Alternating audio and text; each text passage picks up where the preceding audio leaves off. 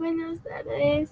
Hoy nos toca el capítulo 10, el cual les voy a hablar sobre la trama de un libro.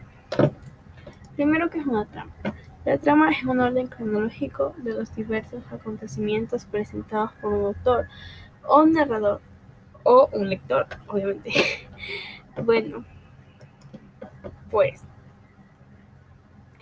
la trama se trata de el tema del libro, qué contexto, qué orden siguen los personajes o cómo son sus vidas dentro del libro, dentro del papel, ¿me entienden?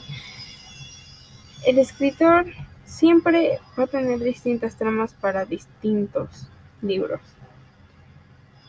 Incluso hay escritores los cuales crean los mismos personajes para diferentes libros con diferentes tramas.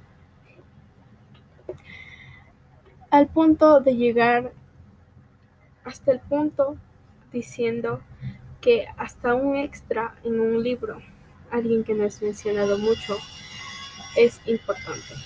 Puede cambiar las cosas con solo un movimiento. Entonces, la trama significa de lo que va a tratar el libro, de lo que se va a llevar a cabo, de lo que se va a hablar, bueno, escribir, leer. Esa es la trama. Hay muchas tramas en el mundo distintas. Romance, acción, terror, crimen, delito, eh, investigación, tragedia, comedia, amor combinado con tragedia, comedia con tragedia, demasiados para contarlos. Pero cada uno tiene temas distintos, aunque sean la misma trama. Siempre tendrán temas distintos, pero no seguirán. No cambiará su trama, pero sí sus temas.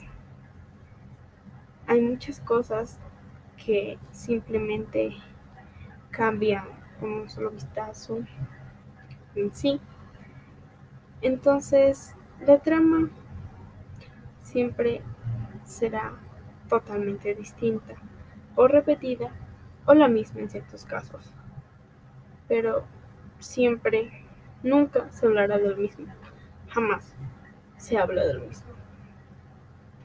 Bien, esa es la trama.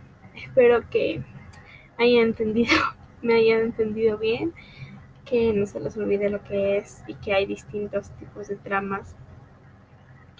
Gracias por prestarme atención.